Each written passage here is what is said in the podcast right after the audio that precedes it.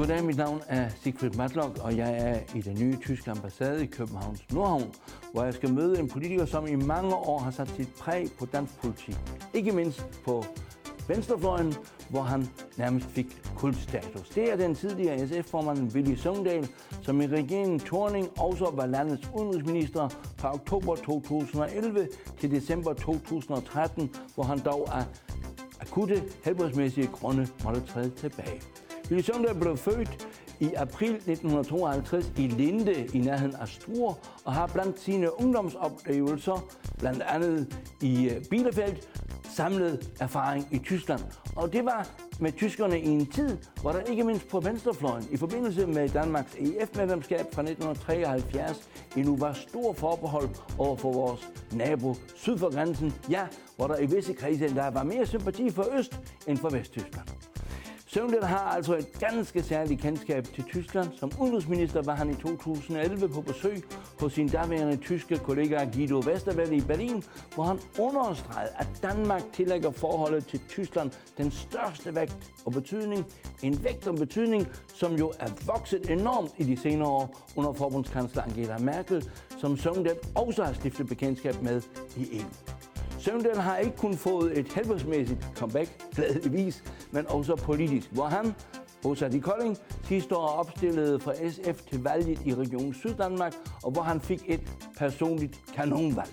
Med Søvndal vil jeg tale om det dansk-tyske samarbejde, men også om forskelle, og ikke mindst også om hans syn på fremtidens EU i en verden, som på afgørende punkter har forandret sig, siden Søvndal gik fra bord i 2013. Velkommen til en ny udgave af Dansk Tysk med mig.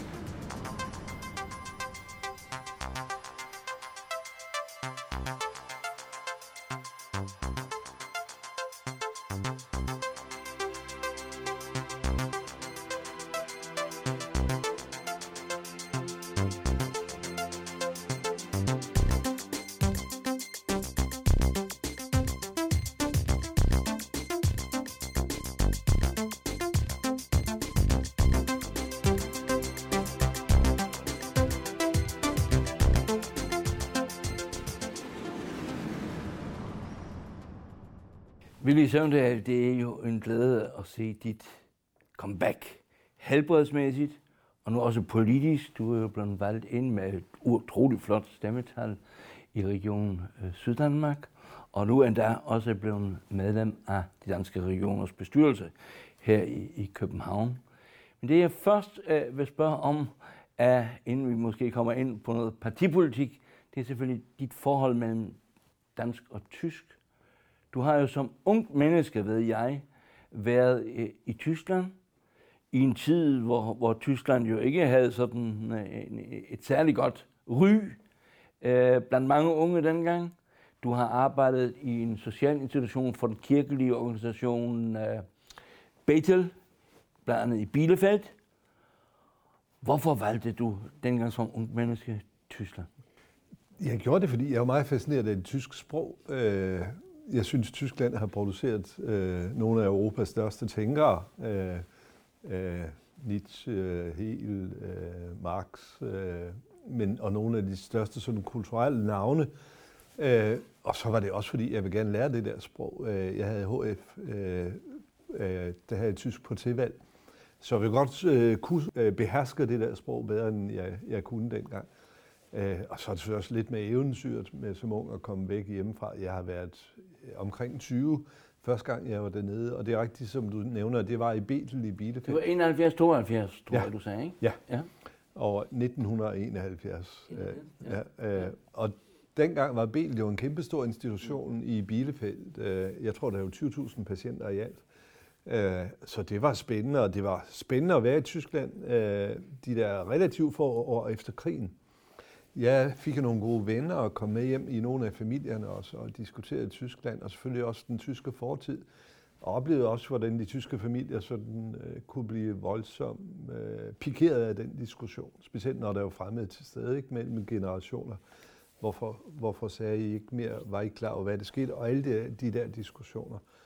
Øh, og så var jeg senere i øh, Bad Oeynhausen i nærheden af Hannover, hvor jeg arbejdede med øh, børn, øh, der havde epileptiske anfald. Så jeg brugte de der vel i alt tre kvart år til at lære tysk grundigt, til at få nogle gode tyske venner, og til at prøve at forstå lidt i dybden sådan den tyske historie.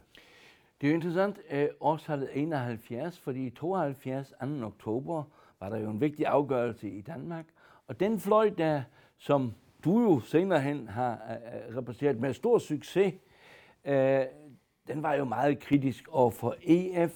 Den var meget kritisk, uh, når der var mod EF, var man også mod Tyskland dengang. Mm. Mm. Uh, den holdning havde du altså ikke dengang i 72. Nej, jeg var nok bekymret. Jo, jeg var, jeg var bekymret over EU, mere fordi jeg synes, at hele tanken om, at, at, at de daværende få lande lukkede sig omkring sig selv med en tolvmur rundt om resten af verden, synes jeg ikke var, var så pænt i forhold til for resten af verden med. Men det har jo ændret sig totalt. Øh, øh, det kan godt være, at jeg har ændret synspunkt, men jeg synes også, at EU har ændret sig. I retning af at blive det projekt, der fagnede modsætningerne øh, fra det delte Europa. Det var flot, at det ovenikøbet skete her i København, at vi fik lov til at tegne udvidelsen med mm. de 10 nye mm. medlemslande ja. øh, i to. Ikke? Mm. Øh, en historisk skældsættende begivenhed. Det var det ene, synes jeg, afgørende.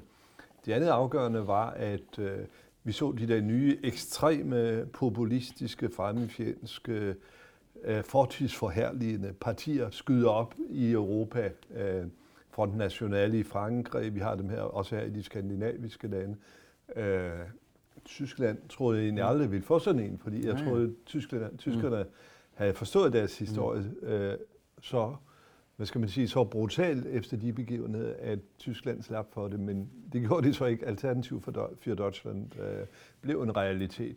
Men jeg ville, jeg, jeg, jeg må også lige få på, jeg er så fuld af beundring for den rolle, Tyskland har spillet i efterkrigstidens Europa. Jeg vil godt komme ind på, men jeg vil lige, lige, lige stanse lidt ved, ved 72 ja. og sige, det er jo meget interessant, at mange af vennerne på venstrefløjen var jo meget stærkt øh, øh, øh mod EU eller EF, EVG hed det jo på tysk, mm. men også fordi de jo havde den der voldsomme modstand mod Tyskland. Ja. Det var det ene. Det andet, det var, at, at man jo kan undre sig, når man kigger tilbage på situationen, at det var venstrefløjen dengang, og højrefløjen, der gik ind for EU, ja. mens vi i dag oplever, at flertallet stærkere er på venstrefløjen, og højrefløjen er imod. Ja. Så det er jo fuldstændig forandret.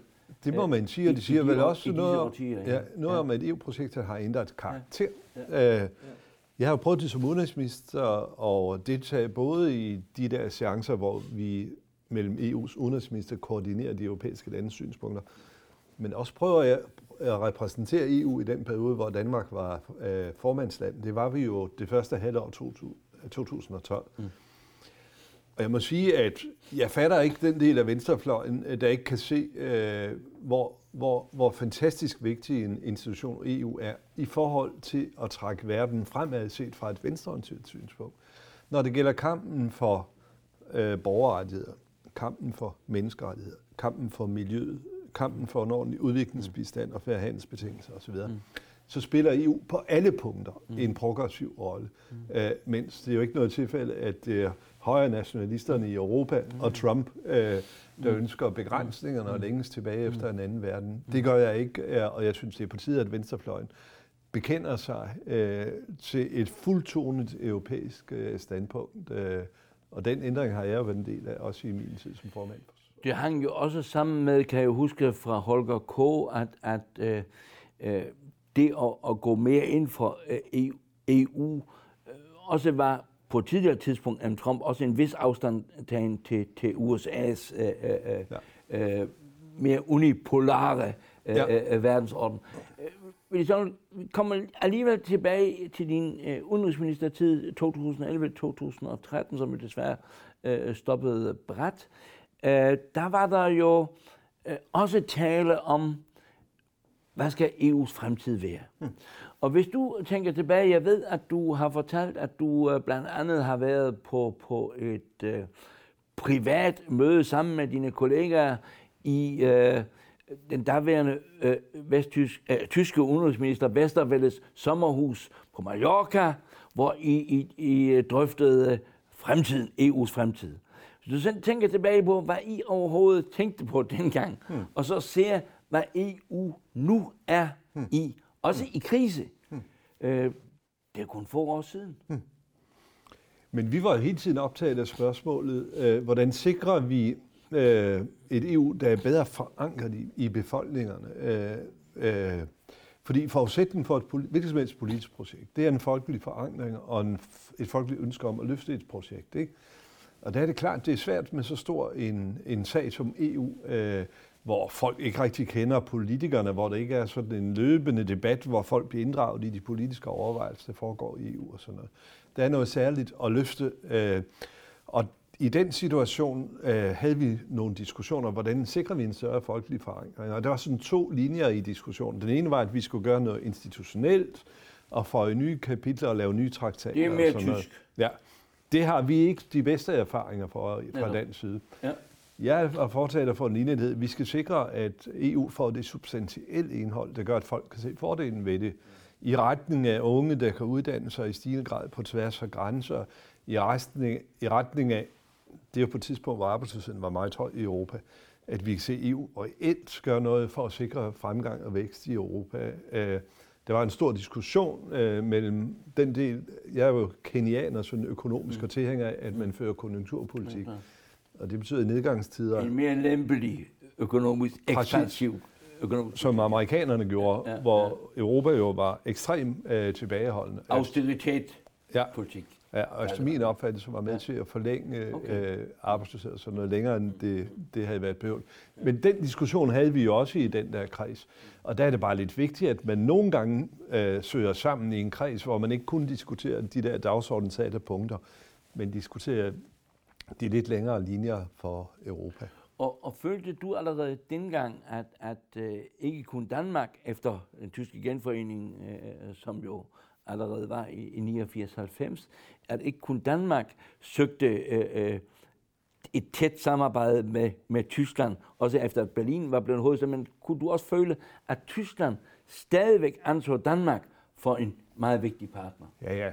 Øh, helt sikkert. Øh, Guido Westerwelle, den daværende tyske udenrigsminister, og jeg lavede faktisk nogle udspil sammen nogle gange. Jeg husker, jeg lavede den fælles nedrustningsudspil, øh, øh, vendt øh, som en invitation til Rusland, om at være med til igen at interessere sig for konventionel nedrustning i Europa, for at prøve at dæmpe spændingen i Europa. Det var jo ærligt, vi ikke noget længere med det, fordi det kunne måske have været gavnligt i forhold til den seneste udvikling. Men Danmark og Tyskland har jo haft et fantastisk politisk samarbejde, og øh, Tyskland som den store nabo, og Danmark som det lille land, kan i virkeligheden sammen noget, der er stærkere end det, vi hver for sig ville kunne gøre. Og jeg føler generelt en meget stor respekt for Tysklands rolle i Europa. Øh, fordi Tyskland, ikke sikkert grækerne altid har syntes, det var sådan, men jeg synes, at Tyskland har forstået, at det at være stormagt, øh, at være økonomisk stormagt, det gør, at hvis man også vil være politisk stormagt, så skal man optræde ydmygt, øh, så skal man optræde hensynsfuldt. Ansvarsbevidst. Ja, og det synes tysk, tyskerne har gjort. Øh, Merkel. Ja, det synes jeg øvrigt også USA gjorde under Obama. Ja. Men jeg synes, det var en falsk beskyldning at sige, at USA gjorde det i dag.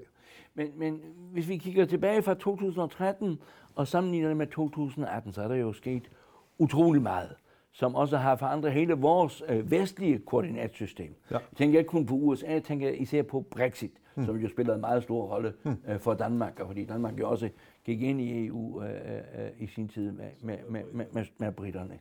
Ja. Øh, så har vi set, at, at uh, her den danske regering har været noget tøvende over for det europæiske projekt. Nu var, var statsminister Lykke i, i, i Berlin for ligesom at, at søge uh, nye uh, alliancer, teste den tysk-franske motor, blev der sagt, men at Danmark i hvert fald vil komme tættere uh, ind til kernen, hvis man må, må, må bruge det sådan. At, at, at det der, hvor Danmark hører hjemme, Øh, fordi nu har man jo ikke Storbritannien mere, så man ligesom også kan gemme sig bagved, bortset fra de frihandelspolitiske værdier, som man jo har haft til fælles. Hmm. Hmm. Vi har en interesse i at være en helt øh, central del af det europæiske samarbejde. Det var derfor, vi prøvede også øh, at komme af med de to forbehold, der spærrer mest, nemlig forsvarsforbeholdet. Det er fuldstændig pinagtigt, at vi kan deltage i en aktion, når det er NATO-ledet, men når, ikke når det er EU-ledet. Det er jo et rettet mod de samme problem, for eksempel øh, øh, Mogadishu og haven ud, ud for øh, Somalias kyst dengang. Øh, på samme måde med retsforbehold, hvor vi sparker os selv over benet, øh, besværligt gør politiets eftersøgning af internationale forhold, fordi de ikke har samme adgang til registerne, som de havde osv. osv. Øh, der synes jeg, at vi skal søge ind og være helt og fuldt medlem og være med til at præge Europa og anerkende, at det europæiske samarbejde set fra et dansk synspunkt har været fantastisk værdifuldt for os.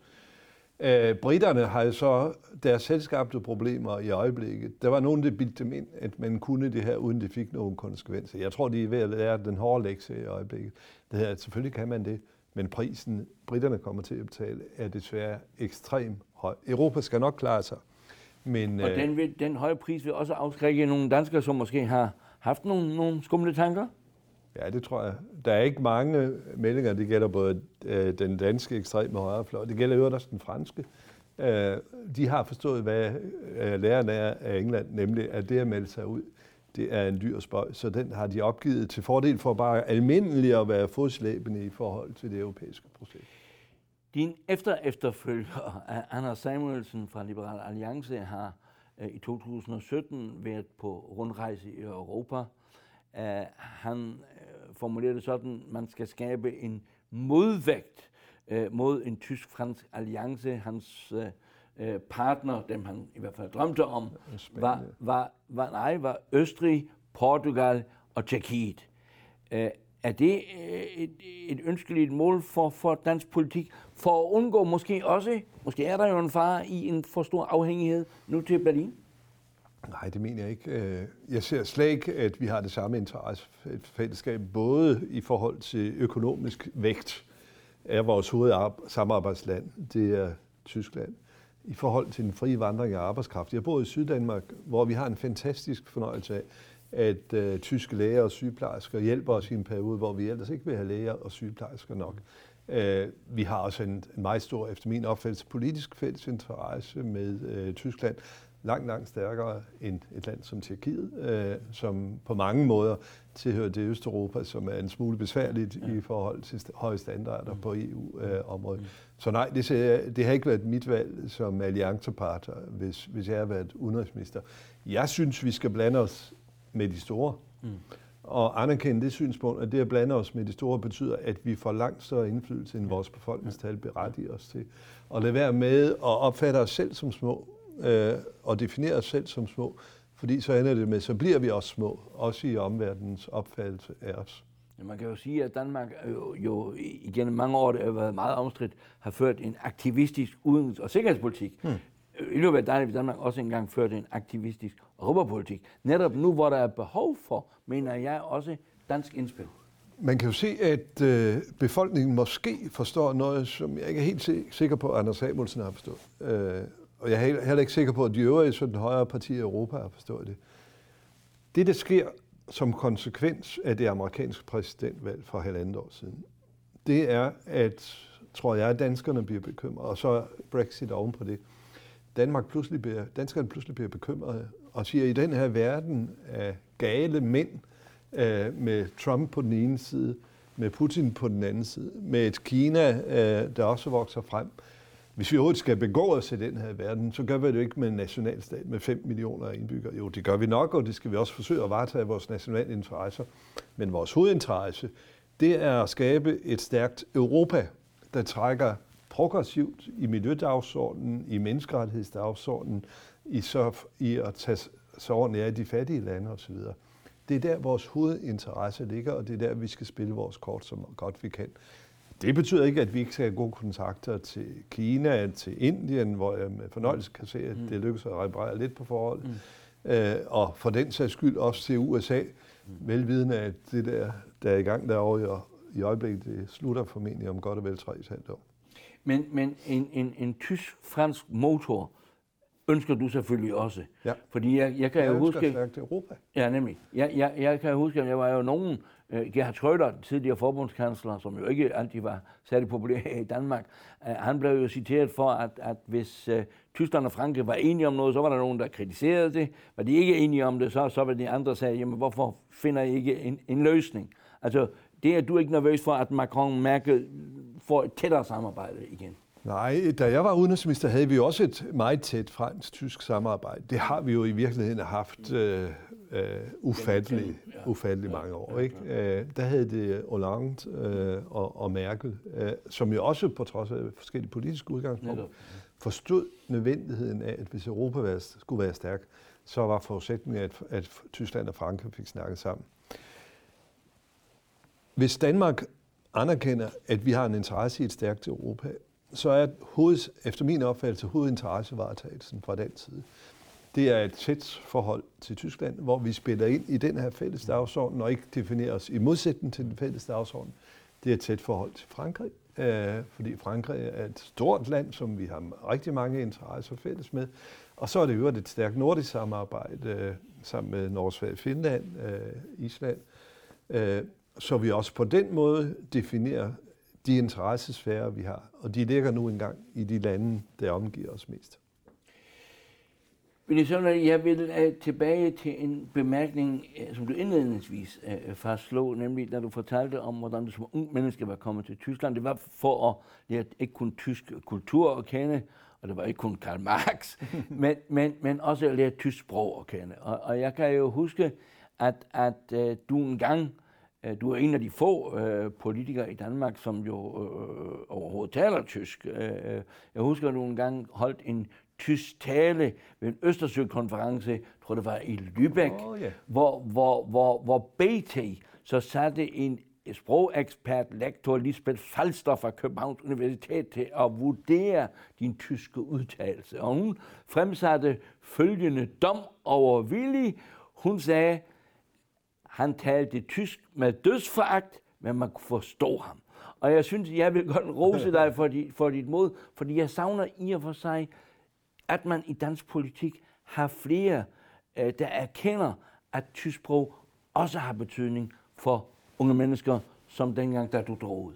Ja, men vi kan jo desværre se øh, den historiske kendskærning, at der mangler unge, der interesserer sig for tyskstudierne, øh, både når der er tilvalg på gymnasierne og i folkeskolerne nogle steder, øh, men også i forhold til de videregående uddannelser. Og man skal bare huske, at tysk er interessant for os, fordi det er vores kæmpe store handelspartner, vi er sammen med. Man skal også huske, at vi alle sammen har grund til nogen taknemmelighed over for den rolle, Tyskland har spillet i efterkrigstiden. Tyskland har om noget været det, der samlede et, et, et splittet Europa, efter min opfattelse, og forstået den rolle, at når man er så økonomisk stærk, så optræder man ydmygt. Men vil det sjovt, at hvis vi kigger på for eksempel den danske regerings sprogstrategi, så står der 118 gange Frankrig, og, og Tyskland er selvfølgelig også nævnt med, med for, små forbedringer. Men er det ikke nødvendigt, at, at regeringen også prioriterer, og, eller dansk politik prioriterer og siger, at engelsk er nummer et, Ja. og nummer to som fremmedsprog, Det er det må være tysk. Jo, det synes jeg er helt naturligt. Øh, Der Og- er det som om dansk politik Ja. sådan har lidt hamlet Ja. i sig igen. Ja, øh, men det er lidt underligt, det, ja. fordi, øh, fordi det har jo noget at gøre med, hvorfor nogle signaler, der overordnet bliver sendt, i hvor høj grad unge også synes, det er rigtigt. Ikke? Hvis man går fuldtonet ind og forklarer, både i forhold til naboskab, i forhold til handelsinteresser, i forhold til politiske interesser, der er Tyskland et helt centralt naboland. Jeg vil slutte med at vise dig et billede. Uh, uh, det billede, uh, hvor du uh, kørte rundt i en VW, uh, dengang uh, endnu med tilladt dieselindhold, uh, gennem Danmark. Uh, det var, jeg tror, 2008, sammen med Lene Espersen. Uh, det er et yndigt land, og du skulle blandt andet undersøge danskheden, finde ud af, om det var en solopgang i Skagen, eller om det var det sønderjyske kaffebord, der var mest dansk. Men det, som, som jeg øh, øh, øh, synes er interessant, også i forhold til det, som du oplever som ung menneske. Du vil jo sikkert have bemærket, og gør det sikkert også i dag, hvor stor forskel der stadigvæk er på dansk og tysk, på det sociale område, og også, og det er det, jeg vil spørge om, også på det politiske område. Jeg kan dårligt forestille mig, nu siger jeg det lidt, lidt groft, at Merkel og Vestervalle øh, dengang øh, øh, havde taget en sådan tur for at finde ud af, hvad der var tysk. Hmm. Vi gjorde det af flere grunde. Øh, det rigtige var i 2008. Det var på et tidspunkt, hvor øh, jeg synes, øh, der blev gjort rigtig meget ud af at demonisere hinanden øh, på, øh, på, på den anden side i forhold til skillelinjer i dansk politik. På det nationale? Ja. ja. Der skete noget dramatisk, måske lidt overset efter valget 2001, øh, hvor øh, få kom til magten med støtte fra Dansk øh, Folkeparti. Det betød, at hele det samarbejdende folkestyre øh, blev opsagt øh, ved det valg. Og der var sådan et forsøg på hele tiden at demonisere hinanden på den anden side, på den anden politiske fløj. Ikke? Og det jeg lige synes var underligt. Jeg er jo vokset op med det samarbejdende politiske folkestyre, hvor man godt kunne finde ud af at arbejde sammen. Øh, og der, der var vi faktisk den der tur for at prøve at vise, ej, øh, det kan godt lade sig gøre. Øh, hvis man læser bogen, vil man se, at vi er selvfølgelig uenige på lange stræk. Men derfor kan man jo godt være et ordentligt menneske, derfor behøver vi ikke at demonisere hinanden. Og det er jo den tendens, jeg godt vil bidrage til ja. et opgør med. Men netop på den baggrund er det jo alligevel interessant at se, hvordan udviklingen er i Tyskland. Der er jo, okay, Tyskland er et, et noget større land, men, men, men der er forholdene øh, ikke kun på kemien mellem toppolitikerne helt anden end, end den direkte adgang, man har mellem venner og fjender i dansk politik. Ja. Det, det var ligesom det, der lyste, synes jeg, ja. ud af det billede. Ja, præcis.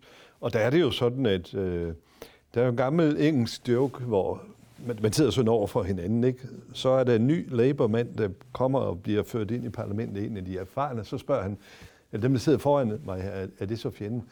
Ej, siger han, det er modstanderen. Fjendens bagved.